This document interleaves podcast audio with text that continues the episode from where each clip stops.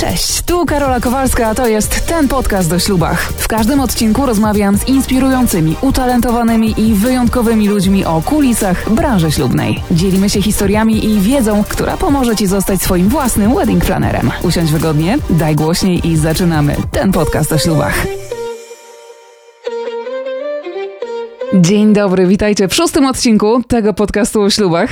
E, tym razem o ślubach będzie bardzo dosłownie, bo zaprosiłam dziewczynę, bez której śluby humanistyczne, śluby symboliczne, czyli te e, bezwyznaniowe i bardzo wyjątkowe, o czym e, zresztą zaraz sami się przekonacie, no nie byłyby w Polsce mm, aż tak popularne. To znaczy, no, popularnością pewnie nigdy ślubów kościelnych nie dogonią, chociaż w sumie nie wiadomo, ani ślubów cywilnych, ale na pewno z roku na rok wzbudzają coraz coraz większe zainteresowanie par młodych i na takie ceremonie jest też coraz większe zapotrzebowanie. E, czym są śluby humanistyczne? Dla kogo jest ten rodzaj ceremonii i między innymi jak wyglądają przygotowania z waszej perspektywy, perspektywy pary młodej? Mm, to między innymi e, w tym odcinku tego podcastu o ślubach. Z Asią Humerczyk ze ślubu humanistycznego. No właśnie, ślub humanistyczny jako twoje miejsce pracy, Asiu, e, to jest bardziej firma czy bardziej organizacja? Formalnie jesteśmy firmą, aczkolwiek myślę, że to, czym się zajmujemy, bardziej podchodzi pod e, działalność organizacji, ponieważ no, nie tylko prowadzimy śluby humanistyczne, ale też zajmujemy się i edukacją, i uświadamianiem ludzi, czym jest ten ślub, e, zachęcaniem ludzi do rezygnowania jednak z tradycyjnych e, form zaślubin, jeżeli one nie są taką formą, którą koniecznie para chce młoda wybrać. Także myślę, że gdzieś tam działamy w środku. Asiu, to żeby nikt z nas na początku, na samym starcie nie wyłączył, sądząc, że my tutaj będziemy mówiły o jakiejś, wiesz, czarach, magii e, i szamańskich rytuałach. E, wyjaśnijmy proszę, czym jest ślub humanistyczny, ślub symboliczny. On brzmi trochę lepiej, aczkolwiek często i tak spotykam się mm, z sytuacją, gdy para po prostu nie wie, czym jest, e, czym jest taki rodzaj ślubu, co im daje i czy to jednak jest ślub, czy może to jest bardziej taka zabawa w zawieranie związku małżeńskiego. E, ślub humanistyczny to przede wszystkim osobista i symboliczna e, forma ceremonii, czyli tak naprawdę ślub symboliczny to jest określenie tego, czym jest ślub humanistyczny. I tutaj to nie są dwie zupełnie inne ceremonie, tylko tak naprawdę to jest nadal to samo. Po prostu myślę, że w Polsce gdzieś tam używa się sformułowania ślub symboliczny, e, trochę w obawie przed tym, czym, czym, co się kryje właściwie za nazwą ślub humanistyczny, a tak naprawdę jest to ciągle to samo. Najczęściej pary, które decydują się na ślub humanistyczny, e, to są takie osoby, które nie chcą e, wziąć ślubu kościelnego, ponieważ no, nie czują takiej potrzeby, a znowu ślub cywilny jest e, bardzo formalny i krótki i w związku z tym chcą mieć nieco dłuższą, pełniejszą ceremonię i wtedy decydują się na ślub humanistyczny. Mm, a gdzieś tam w zupełnie innym terminie, tylko ze świadkami dopełniają formalności w Urzędzie Stanu Cywilnego. I tutaj chciałabym się zatrzymać, bo mm, to jest dosyć częsta praktyka, że pary biorą ślub albo e, dzień przed ceremonią humanistyczną, albo w tygodniu e, po ślubie humanistycznym, po cichu, tak jak mówisz, e, tylko i wyłącznie ze świadkami, ewentualnie z najbliższą rodziną, a generalnie na ceremonii no jest tyle emocji, tyle się dzieje, że wszyscy zgromadzeni goście nie zwracają uwagi na to, że wy nie nosicie insygniów i że nie jesteście urzędnikami i jednak za tych urzędników was, was chyba biorą, prawda? Myślę, że tak. E, w, minionych latach e, większość par mimo wszystko nie mówiła, że zaprasza gości na ślub humanistyczny, e, aczkolwiek w ciągu gdzieś tam ostatnich dwóch lat zaczęło się to zmieniać i wiele par po prostu już informuje wcześniej gości, że to będzie ślub humanistyczny, więc ci goście są bardziej ciekawi niż zaskoczeni, że właśnie na taką formę ceremonii zostali zaproszeni. Gdzieś tam ci goście starają się wcześniej dowiedzieć, czym jest ten ślub humanistyczny, czego się mogą spodziewać. E, czasami wypytują nas e, tuż przed ceremonią, czy to będzie wszystko tak normalnie, tak jak gdzieś tam, nie wiem, w Urzędzie Stanu Cywilnego, czy mają się czegoś obawiać, ale goście przede wszystkim wydaje mi się, że są bardzo pozytywnie do tego nastawieni, bo cieszą się ostatecznie, że będą uczestniczyć w tym, w czymś zupełnie nowym, są tego ciekawi.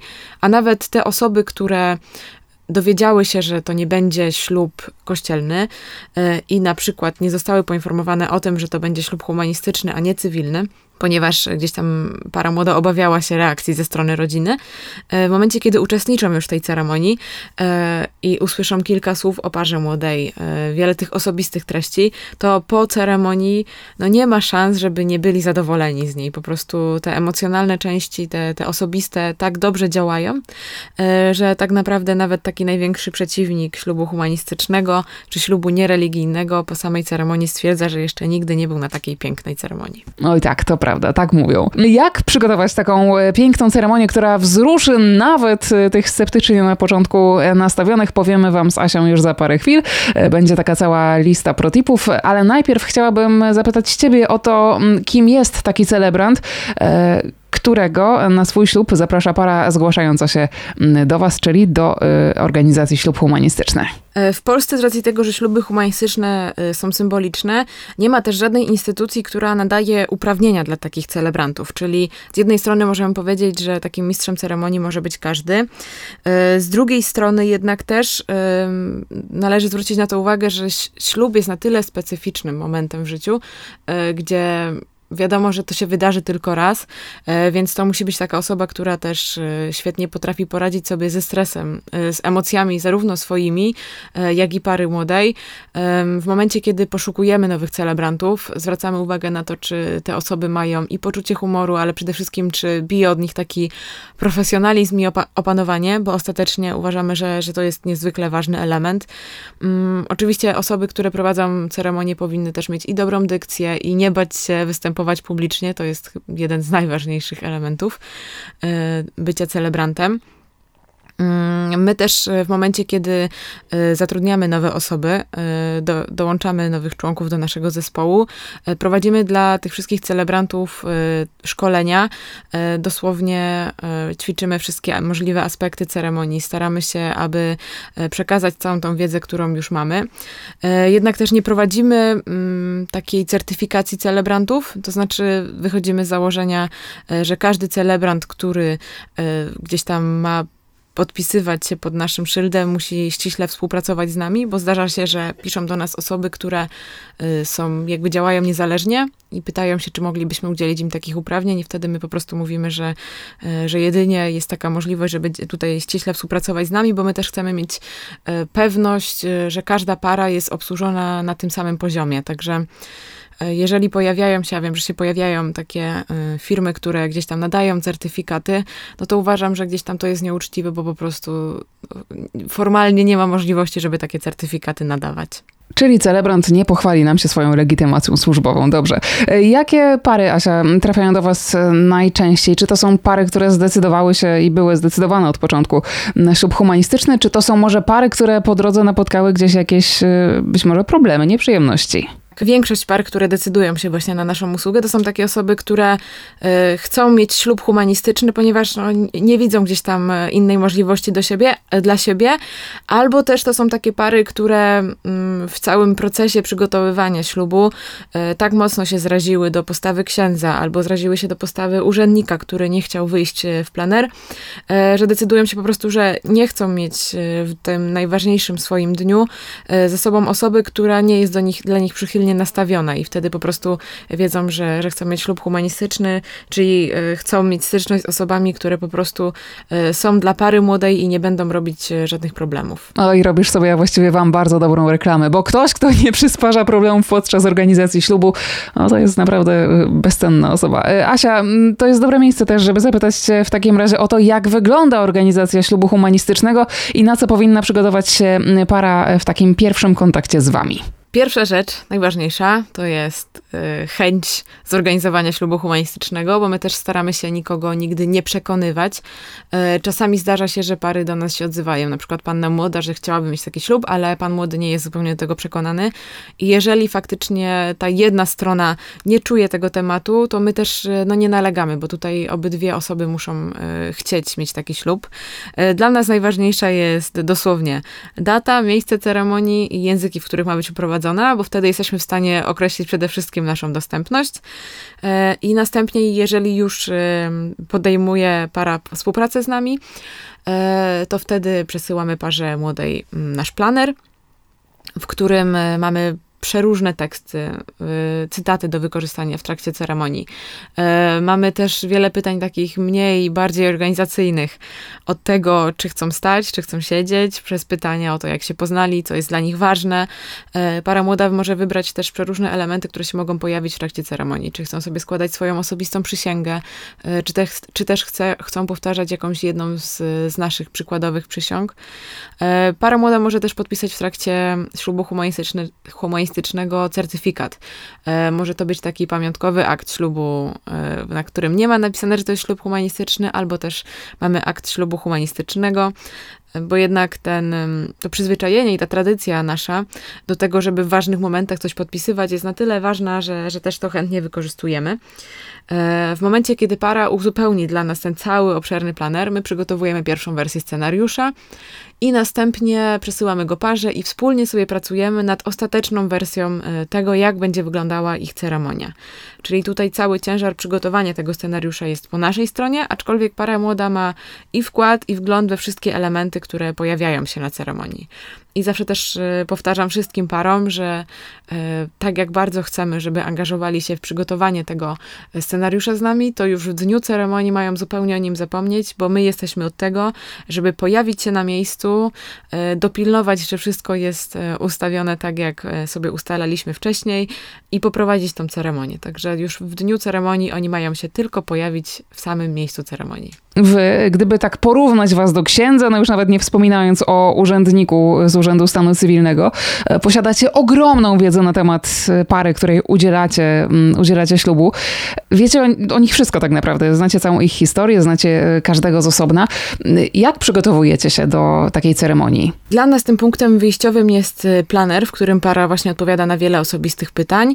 Mm, następnie zdarza się, że mamy pytania takie, gdzieś tam próbujemy doprecyzować stworzyć kompletną mapę historii poznania pary i, i wtedy gdzieś tam umawiamy się na Skype'a albo piszemy ze sobą maile, bo są i przeróżne pary. Y, część par ma ochotę właśnie rozmawiać z nami y, na, na przykład na Skype'ie. Część par jest taka, która woli po prostu pisać z nami tylko maile, a zdarzają się też pary, które nie mają aż takiej potrzeby kontaktu z nami i my wtedy też jakby tutaj nie nalegamy, bo szanujemy i granice wszystkich osób i prywatność, więc Gdzieś tam staramy się na początku wyczuć, jakie są oczekiwania pary. Ale faktycznie te osoby, którym zależy na bardzo osobistej ceremonii, mają z nami kontakt y, no, praktycznie przez cały czas i gdzieś tam wymieniamy się przeróżnymi rzeczami. Y, później już rozmawiamy o tym, y, o różnych problemach, które powstają w trakcie, czy gdzieś tam pomagamy podjąć decyzję i na temat kolorów, i na temat miejsca, w którym ostatecznie ma się to odbyć. Także gdzieś tam jesteśmy obecni w tym całym procesie przygotowania. Myślę, że też takim e, jakby nasza tutaj rozmowa z parą wychodzi zdecydowanie poza sam scenariusz, bo jednak e, to my jesteśmy właśnie tymi osobami, które odpowiadają za emocje i jakby w odróżnieniu od fotografa czy dekoratora e, mamy ten inny kontakt z parą, więc też e, często rozmawiamy z nimi o, o, ich problemach i staramy się im pomóc, więc gdzieś tam mamy to zawsze z tyłu głowy, że, że jesteśmy tymi osobami, które gdzieś tam emocjonalnie mają w tej całej drodze pomóc. Jesteście trochę takimi terapeutami. Zdarza się. I na miejscu, i w czasie przygotowań. Tak, zdarza się, że, że gdzieś tam tą funkcję terapeutyczną też jakby mamy w sobie. Często pomagamy też e, tworzyć argumenty, które są wykorzystywane w trakcie rozmów e, z rodziną, która niekoniecznie jest e, przygotowana na ślub humanistyczny i niekoniecznie są do niego przekonani. Także też staramy się gdzieś tam w, w danej sytuacji podpowiadać, co można by było rodzicom czy dziadkom powiedzieć, żeby gdzieś tam e, po prostu trochę odpuścili. Bardzo się cieszę, że poruszyłaś ten temat i ten wątek, bo sama cię chciałam zapytać o to, e, jakich argumentów używać w rozmowach, e, zwłaszcza z tą najbliższą rodziną, która ma jakieś tam oczekiwania wobec tej naszej ceremonii, o ceremonii, która nie jest ceremonią ani kościelną, ani cywilną. Jak ich przekonać do tego, że to jednak jest dobry pomysł i że to jest nasz dzień? Dla mnie jednym z najważniejszych argumentów jest takie zadanie pytania, tej osobie, która się gdzieś tam nie zgadza na, na tą formę ślubu, że mm, no, czy nie zależy wam na moim szczęściu, bo jednak e, w moim przekonaniu ślub jest dniem, w którym wszystko absolutnie powinno należeć do pary młodej i to ich decyzje są najważniejsze. i nie wyobrażam sobie tej sytuacji, w której ktoś z rodziny próbuje narzucić formę ślubu, E, czyli tego najważniejszego momentu, która absolutnie nie jest e, odpowiednia dla tej pary. Tak więc zawsze staram się tym parom przekazać, że powie, muszą dać znać swojej rodzinie, że to jest forma ślubu, która sprawi, że oni będą szczęśliwi e, i że inna po prostu forma nie wchodzi w grę. I też część właśnie rodziców obawia się na przykład, że, to, że ślub humanistyczny jest właśnie taką formą zabawy, a żaden, absolutnie żaden nasz ślub e, nie był właśnie taką zabawą, bo wszystkie pary podchodzą do tego bardzo poważnie e, i, i przygotowując z nami tą ceremonię, niezwykle się angażują. I to jest też gdzieś tam kolejny argument e, dla rodziców, czy gdzieś tam dla innych osób w rodzinie, że to jest ceremonia, która będzie przygotowana przez tą parę też. Czyli oni muszą uszanować ten fakt, że to para młoda wkłada tutaj i swój czas, i energię w to, żeby przygotować tą ceremonię. I zazwyczaj takie dwa argumenty gdzieś tam dobrze działają. Mhm. I ta ceremonia humanistyczna, symboliczna jest też tak naprawdę jedynym sposobem na to, żeby dzień swojego ślubu, przynajmniej w naszym kraju, e, przeżyły e, pary, związki jednopłciowe. I wy takich ślubów, co można zobaczyć na waszym Facebooku, udzielacie całkiem sporo. Pary homoseksualne stanowią około 10% wszystkich ślubów, które prowadzimy, więc gdzieś tam jest to takie odzwierciedlenie tego, jak to wygląda w rzeczywistości.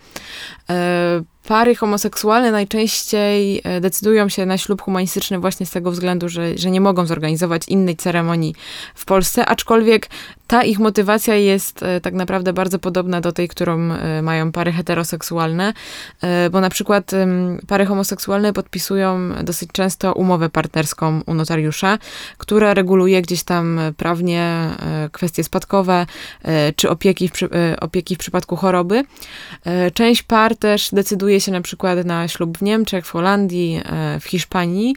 E, oczywiście niestety te śluby nie są w Polsce respektowane przez prawo, aczkolwiek e, część tych par homoseksualnych mieszka gdzieś tam na co dzień za granicą i decyduje się na zorganizowanie ceremonii humanistycznej w Polsce dla rodziny i wtedy my właśnie prowadzimy dla nich ślub, więc tutaj te motywacje z jednej strony faktycznie są trochę inne, a z drugiej y, pokazuje to, że bez względu właśnie na orientację te pary gdzieś tam mają podobną potrzebę po prostu zorganizowania takiej osobistej ceremonii, bo pary homoseksualne, które podpisują umowę partnerską mogłyby tylko na tym zakończyć, tak jak para, która pójdzie tylko do Urzędu Stanu Cywilnego, a jednak jedna i druga para ma taką potrzebę, żeby zaprosić gości właśnie na taką osobistą ceremonię. A od osobistej ceremonii bardzo niedaleko do kameralnej ceremonii, z jaką mamy do czynienia od roku tak naprawdę, w związku z obostrzeniami i z limitami gości.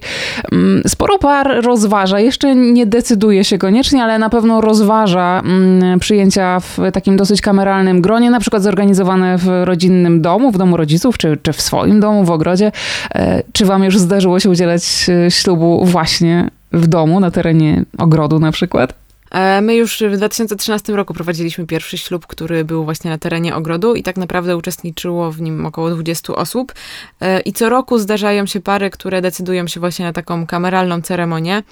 Myślę, że one mają zupełnie swój taki niepowtarzalny klimat, bo jednak e, większość gości przyjeżdża do tego domu, w którym na co dzień spotykają się na imieninach, urodzinach, na świętach i czuć taką otwartość, taką otwartą atmosferę. Mm, więc y, myślę, że ten trend gdzieś tam będzie, y, będzie coraz bardziej popularny.